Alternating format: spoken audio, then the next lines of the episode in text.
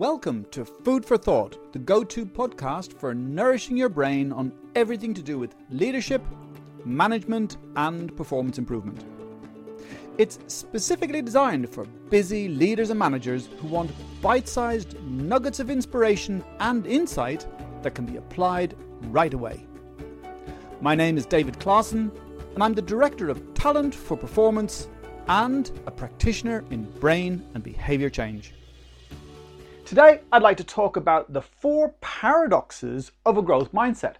These are things that can really help you to develop a growth mindset because there's lots of things that people say about growth mindset, but they don't often say how you need to be able to develop one or how you can develop one with specific behaviors. So, what I'd like to do is introduce these four paradoxes. And the first one is the paradox of opinions, where you have open and reflective, and you've got certainty. And when we have certainty, we can be really clear and confident in our opinions. And when we're open and reflective, we're really open to the opinions of others. And to get that balance just right, you need to have what we call truth exploring. You're more interested in what's right rather than who's right. So you're not too easily persuaded by the opinions of others because you have opinions and you're listening to their opinions and what they're based on, but you're also clear about your own opinions and able to articulate them and what they're based on. So you're open to listening to others and hearing what they have to say and then going, actually, you know what, I'll update my opinions because I now have better information. The next one is the paradox of motivation, which needs to balance self motivation and stress management.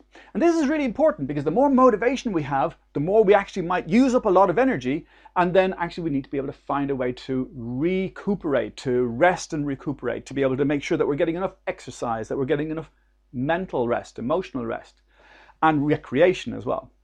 The next one is innovation, and that's all about being able to be persistent and experimenting.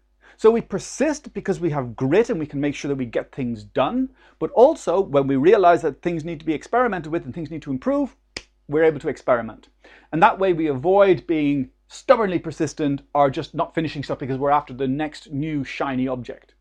And then the final one is the paradox of self. And this is also very interesting because we need to be able to accept ourselves and go, yeah, I'm okay the way I am but not to the degree that we become arrogant, because we also want to balance it with self improvement and make sure that we're always seeking to become better.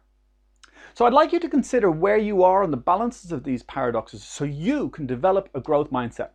Because remember, stay curious. Thank you for listening to this episode of Food for Thought.